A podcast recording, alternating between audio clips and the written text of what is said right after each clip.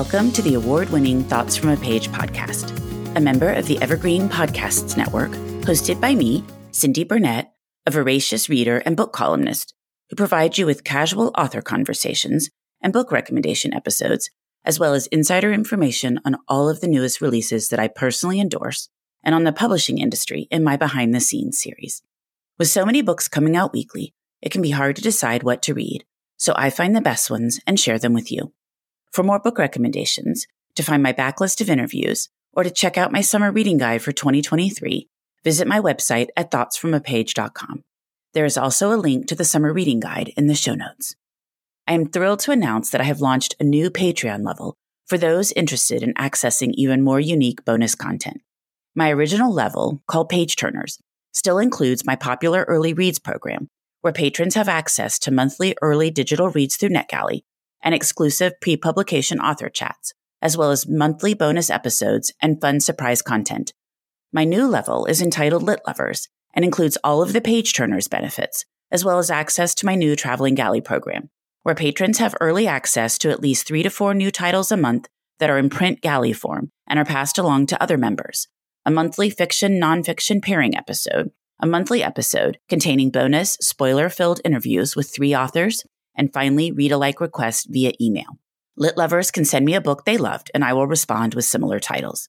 This was such a popular and time consuming add on for me that I am moving it off of my main show. My true love is author conversations, and I want to be able to keep that focus on the show. Today, Kristy Woodson Harvey returns to talk about the summer of songbirds.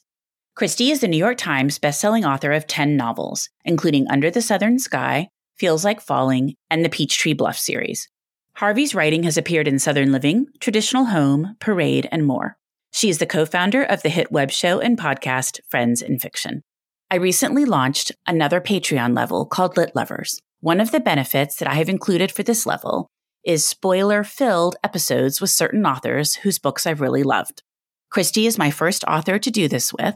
So after the regular episode, we recorded a conversation where we talked all about all sorts of issues that happen in the story that you'll only want to listen to once you've read the book. I hope you enjoy our conversation. And now for a quick break. For the last year, I have been focusing more on my health and my eating habits. In connection with that, I have started drinking AG1 in the morning. I first gave AG1 a try because I needed more energy. Since drinking AG1 daily, I have definitely felt more energized. Not only does AG1 deliver my daily dose of vitamins, minerals, pre and probiotics, and more, but it's a powerful, healthy habit that's also powerfully simple. It's just one scoop mixed in water once a day, every day. I know with AG1, I'm giving my body high quality nutrition. Every batch of AG1 goes through a rigorous testing process, so you know it is safe. And AG1 ingredients are sourced for absorption, potency, and nutrient density. AG1 is the supplement I trust to provide the support my body needs daily, and I am really happy to have them sponsoring my show. If you want to take ownership of your health, it starts with AG1. Try AG1 and get a free one year supply of vitamin D3K2 and five free AG1 travel packs with your first purchase exclusively at drinkag1.com slash thoughts from a page. That's drink, AG, the number one, dot com slash thoughts from a page. Check it out. Welcome, Kristy. How are you? I am great. How are you, Cindy? I'm great, and I am so glad you're back to chat with me. Oh my gosh, me too. I'm so excited. It um, it's not a real book launch until I'm on your podcast. well, I appreciate your saying that. Well, I loved the summer of songbirds. I grew up going to camp, and then I was a counselor at camp, and so this was just so much fun. It really brought me back, and I, I loved that. Oh, that's great. I love hearing that. I absolutely love hearing that. Um, you know, as a camper myself, obviously. So this was just a really fun book to write. So I love getting to hear people's stories about their favorite summer places. Yes, I think it brings everybody back. Yeah. So as we start, will you give me a quick synopsis for the Summer of Songbirds for those that haven't read it yet? Absolutely. So um, the Summer of Songbirds is a story about three best friends who met when they were eight year old campers at Camp Holly Springs, which is a fictional camp in North Carolina, but is based on two real North Carolina camps that I'll tell you a little bit more about later, maybe. But these friends have um, gotten used to doing each other's hard things, as they call it. They send each other this um, email every week of things that they do for each other that is um, kind of a genius idea, in my personal opinion, but something they started doing at camp that has has just continued on. And so as this book is opening, they realize that Camp Holly Springs, which is owned by Daphne's Aunt June, is sort of being held together with prayers and duct tape and is in real danger of closing. And so they decide that the hard thing that they're all going to take on together is to try to save this place that they love so much, that meant so much to them. And of course, along the way, they run into old flames and old feelings because you got to have some summer romance in a summer book. But at the same time, Daphne is an attorney and she finds out that um, her best friend Lanier's fiance has done something highly illegal. And so she has to decide whether she is going to tell her best friend and probably get disbarred or if she's going to let her walk down the aisle and marry this man, not knowing this big thing about him. But Lanier has a secret of her own that will change the way that Daphne feels about all of this. So, really, in essence, I think this book is my love letter to the people and the places who make us who we are. And it is, of course, set at a summer camp. But what I'm really hoping is that um, whether you went to camp or not, this is a book that will make readers think about that place in their life where they just felt free and alive and like the world was just out there waiting for them to grab it. Well, I have so many questions, and I definitely want to hear about the camps that this camp is based on. But first, you mentioned the idea, which is a genius idea, of having a group of friends and you all can just put off your hardest things onto each other. And I'm like, oh my God, I love this idea. How did you come up with that? And I really need to try to float it with my friends and be like, here we go. This would make our lives so much easier. Well, I think it was kind of a it's funny because it, it's kind of like a multi-part thing. So one night, it, my husband and I were just talking about, you know, how there are those things in your life that are really hard for you, but they're really easy for other people, or even like sometimes if you have to send like a really hard email or like give someone bad news, if someone else would just type it for you and send it, like they have no feelings about it at all because they don't care. You know? and we were just talking about how easy life would be if we could all do each other's hard things that were easy for us. And I was like, oh my gosh, that's going in a book. I love that.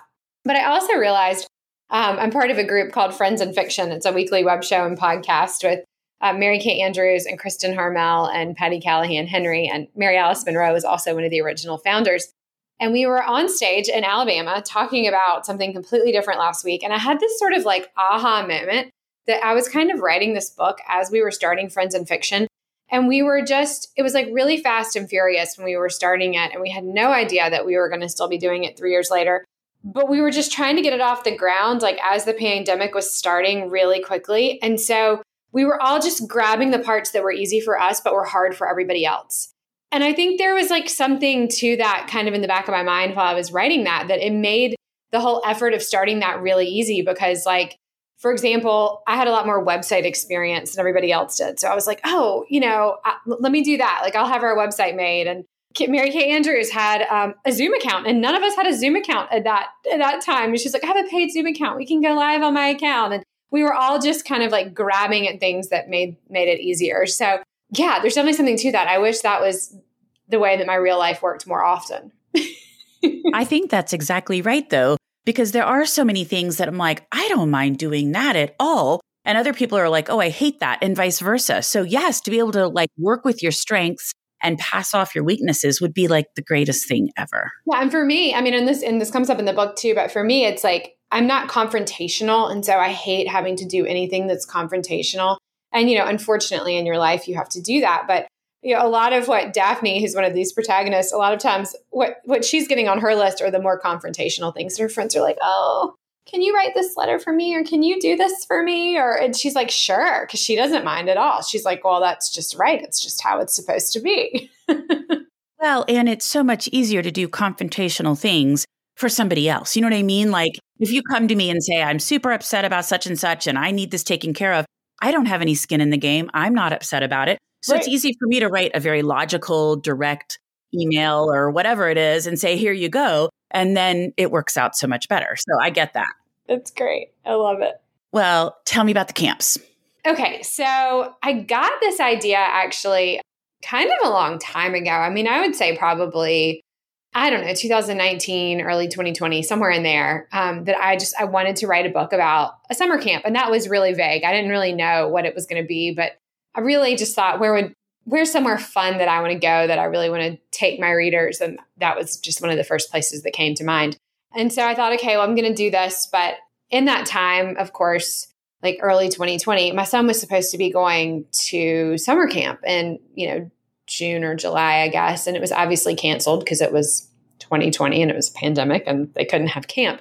But they were trying to save their camp. I mean, they were trying to stay afloat during this time where everything had been canceled for the summer. And they figured out a way to do family camp that was, you know, everything was outside and every family had their own cabin. And, you know, they did a really good job of making it sort of like safe and socially distanced. And so they, you know, gave us the opportunity like, hey, would you be willing to support us by kind of rolling your tuition over and, and, doing a family camp. And we were like, sure, this sounds great. And it was like the minute I got there, it wasn't the camp that I grew up going to. It was actually a camp called Camp Seafarer in North Carolina on the river. And so a lot of the geography of the camp is really based on Camp Seafarer.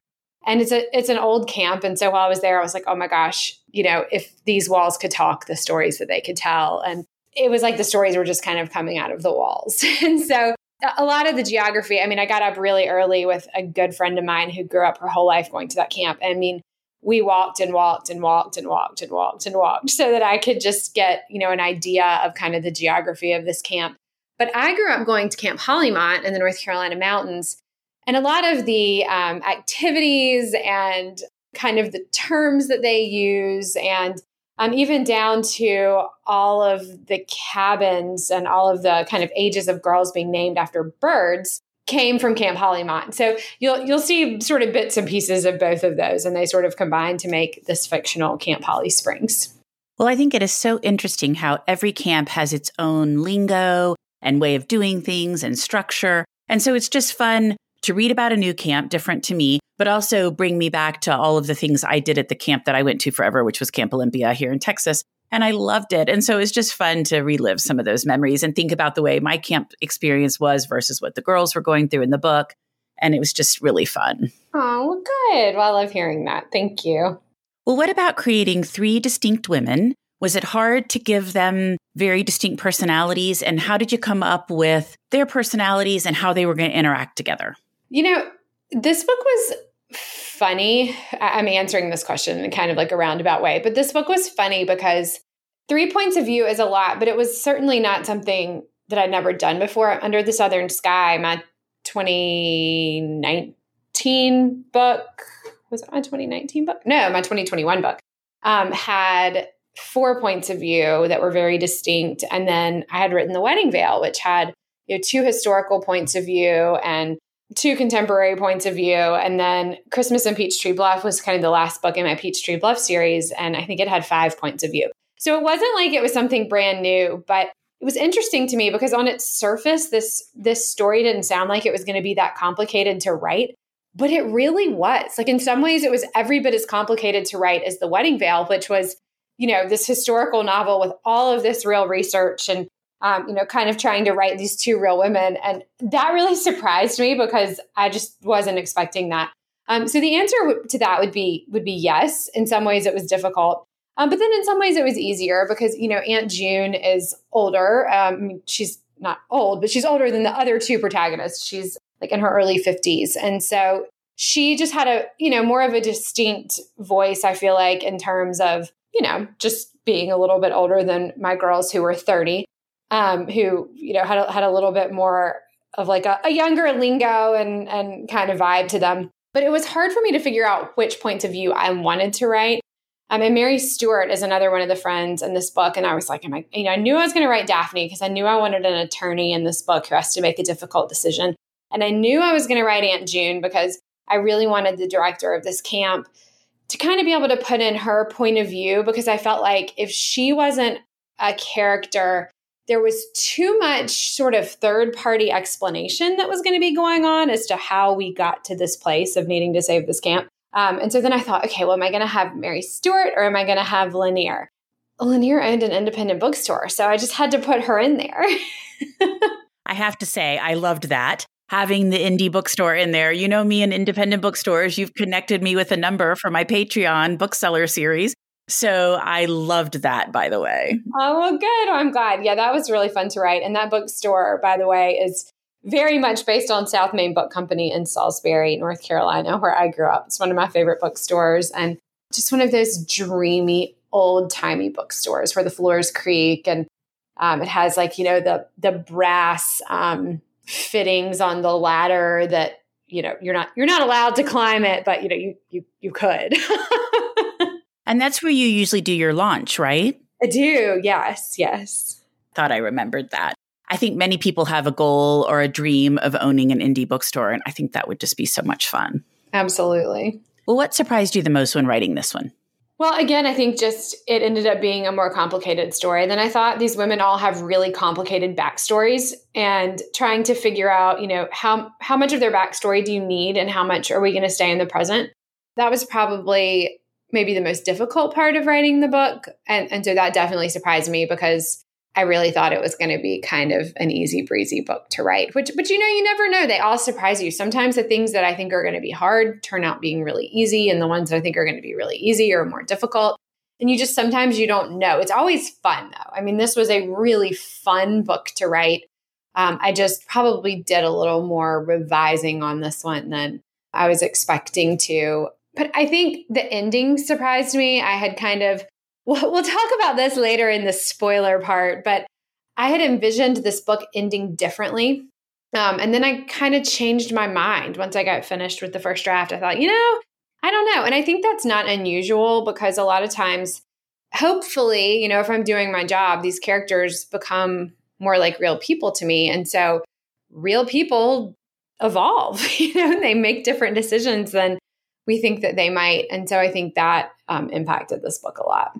Well, I'm glad you mentioned the later spoiler conversation for my Patreon members because I have so many questions about the ending. So that is awesome that we can talk about it in just a little bit. Yeah.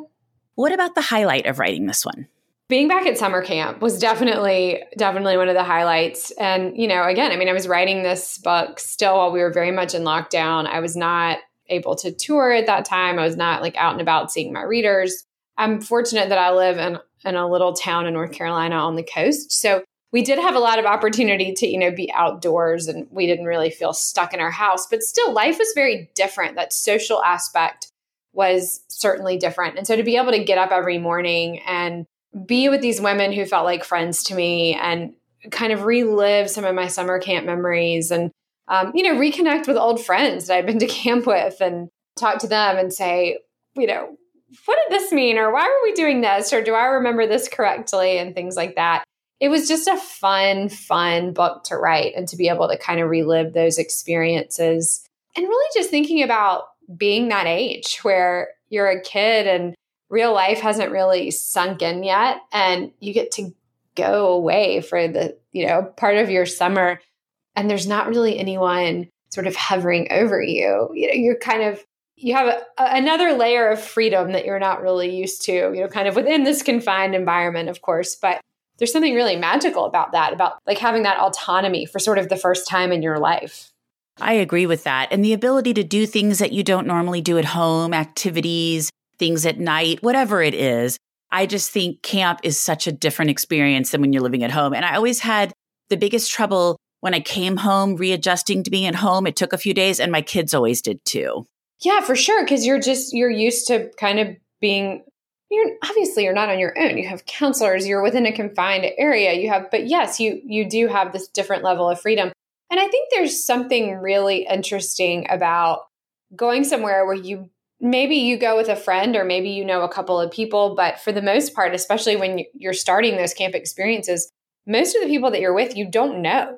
So to have to be put in these situations where you're meeting people, you know, that are you know, from different parts of the country or the world and kind of adjusting to all of that is really interesting to me and really I mean really shaped a lot of my personality I think and who I am and being able to you know walk into rooms of people that I don't know and feel like we can probably find common ground. Actually I've told this story a lot but I ended up being college roommates with one of my camp friends because you know we we knew each other we were used to sharing a cabin in the summer with a bunch of other girls but you know, we only saw each other for a couple weeks a year. So that was a really, really fun connection to be able to like have this common bond, but not be so close that it felt like, oh, I'm just rooming with the same old person. So yeah, I mean, those friendships are really kind of invaluable. They are invaluable. And yes, you're right. You know, you go a lot of times from your own room or sharing a room with a sibling to suddenly having however many campers each cabin has 8, 10, 12, whatever it is. It's just such a different experience. And there's always something happening and so much hubbub. And then you come home and it's quiet. And I mean, it's always fine. It's just always a little bit of reentry pain, you know? Yeah, it's reentry into regular society. exactly. That's exactly right. what about how you pick your character names?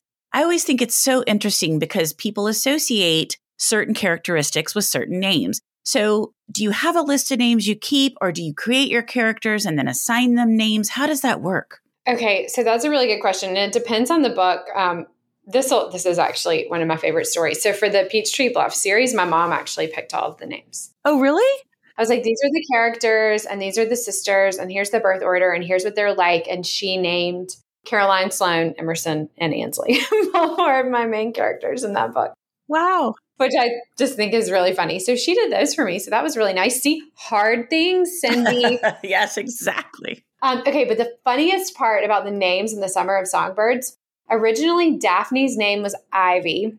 And then, of course, you know, I have Lanier and Mary Stuart and June, who are my protagonists. And at the same time, Mary Kay Andrews was, you know, working on her Christmas book.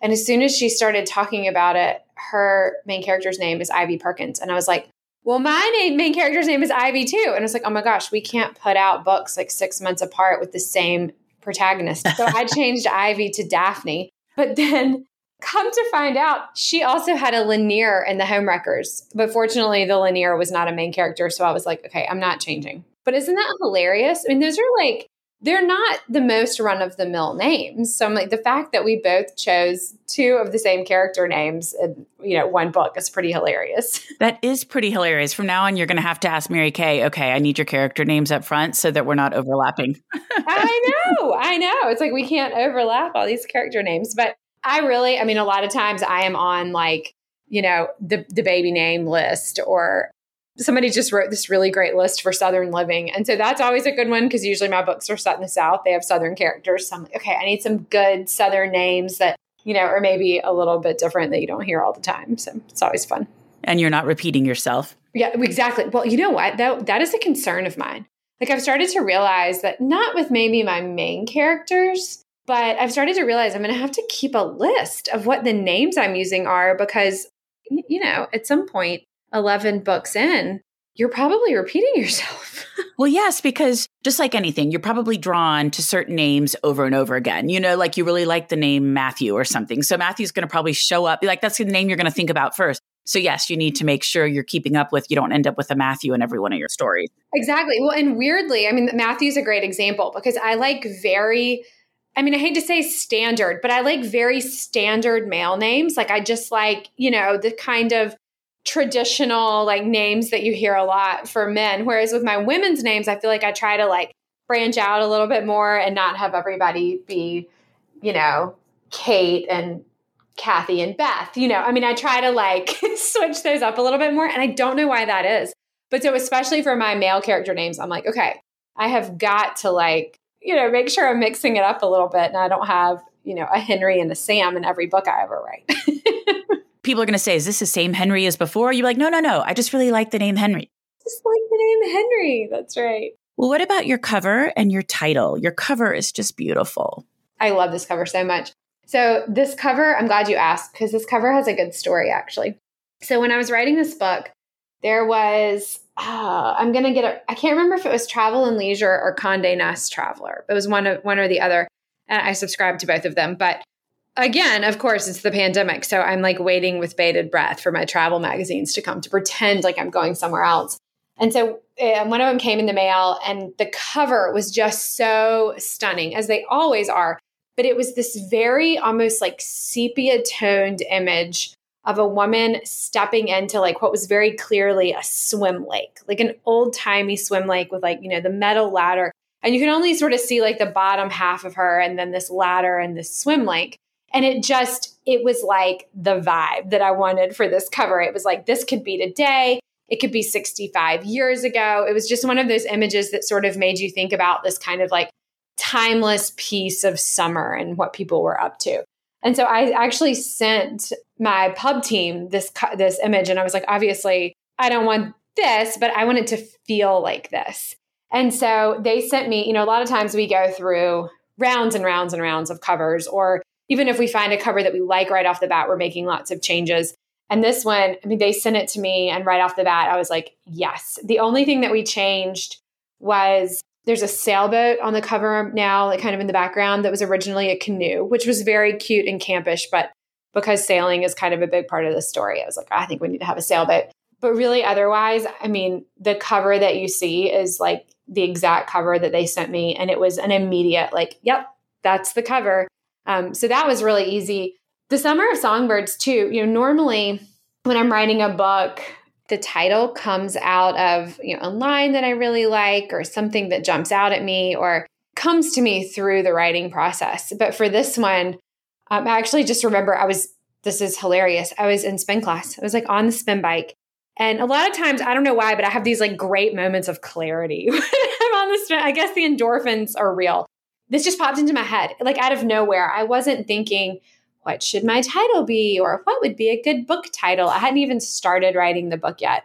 And it just popped into my head, The Summer of Songbirds. And I was like, that is my title. It sounds like a book about camp, but you don't exactly know what the songbirds are. And it's like kind of a nod to nature. And um, I was like, this, this is it. This is, this is definitely going to be it. So um, I titled it before I even started writing. Did you leap off the bike and go run and write it down? Or did you repeat the Summer of Songbirds the entire rest of the class so you wouldn't forget? because that would be me. I would be like, the greatest title. And then by the time the class was over, I'd be like, what was that title again? Oh, what was it again? What was it again? Yes, no, I just was repeating it over and over in my head. And I was like, oh, I love that. That's a perfect title for my camp book. Oh, I love that. Well, what about what you're working on next? Well, that is a great question because I just finished my edits on my 2024 book. It is um, I'm like 90% sure is releasing April 23rd of 2024. And it is called Our Last Summer on Sunset Lane. Um, and this is a book that has been in my head for years and years and years. It's just been waiting to take shape. And those are my favorites because when I sit down to write them and I get going, I, I don't know it consciously, but it's like somewhere in my subconscious, the book's just there. And those always end up being the ones that just come together in the best way. So, this is a story about um, it's, it's actually a grandmother and granddaughter story but the grandmother has passed away um, long before the granddaughter was ever even born so it's a little bit of a different grandmother granddaughter story but this granddaughter discovers that her mom and uncle have kept the house that her grandparents lived in, that they grew up in, in Beaufort, North Carolina, where I live, for um, like 50 years. This house has just been closed up and sitting there. Um, their parents died in sort of a tragic accident, and just no one could bring themselves to go back to the house. And so they've decided that it's time that they need to sell this house, that it's been sitting there too long, and that they need to finally do this but neither one of them really wants to be the one to take the plunge. And so, for lots of reasons that you'll see unravel in the book, um, Keaton, who is the granddaughter, actually ends up kind of taking on this task of going to this little tiny town of Beaufort, North Carolina, and cleaning out this house to put it on the market. But as she's cleaning out this house, she starts to realize not only that her grandparents were really interesting, fascinating people, she's learning about them as she's cleaning out this house, and she's falling in love with this little town that they made their home in.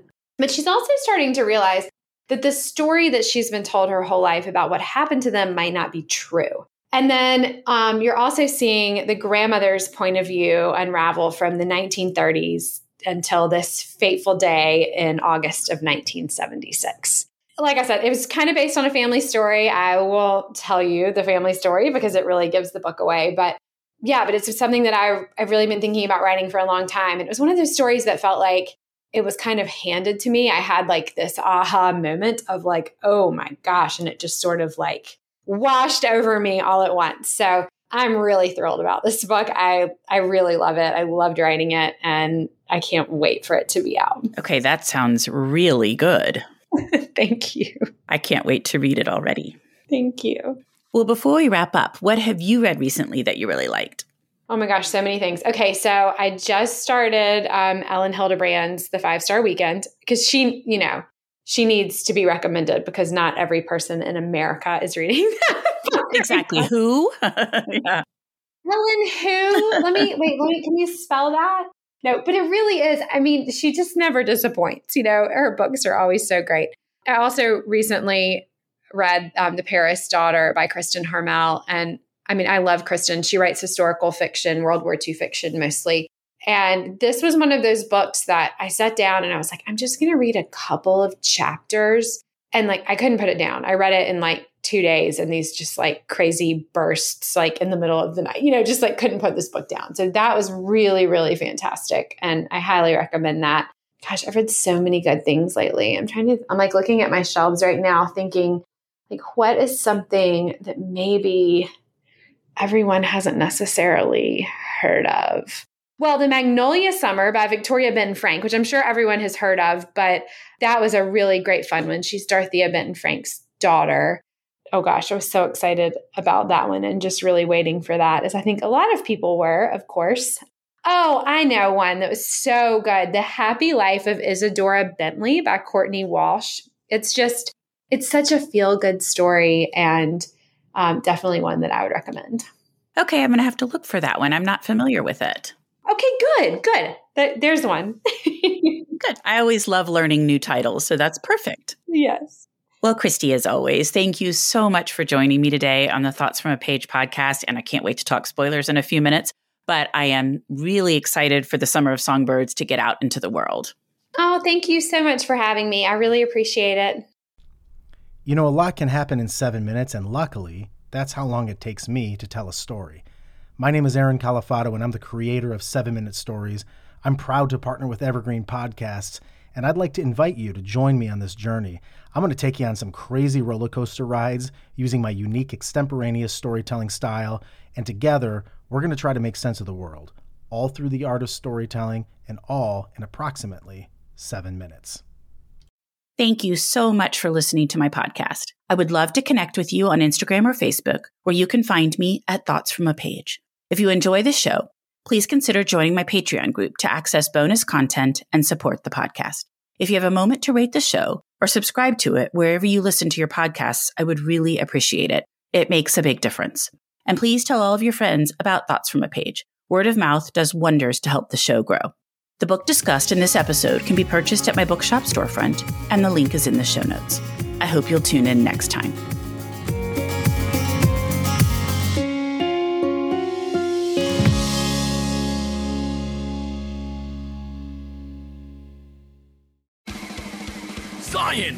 Science, science! Science, science! Hello, podcast fans. Want to get weird with us? Come check out the Mad Scientist Podcast. We're a weekly show that looks at the history, philosophy, and hard facts behind your biggest paranormal questions. Did the government really pay for a psychic spy program? Yes! Is it true that surgery got its start in grave robbing? Yes! Can a roller coaster really kill you? Legally, we can't say so for sure, but sometimes, yes! Mm. Join myself, Chris Cogswell, and my co host, Marie Mayhew, as we examine the science, philosophy, and history behind the strange and unusual. All to discover what's possible and plausible versus what's, well, just made up. Check us out wherever you find your favorite podcasts. The Mad Scientist Podcast.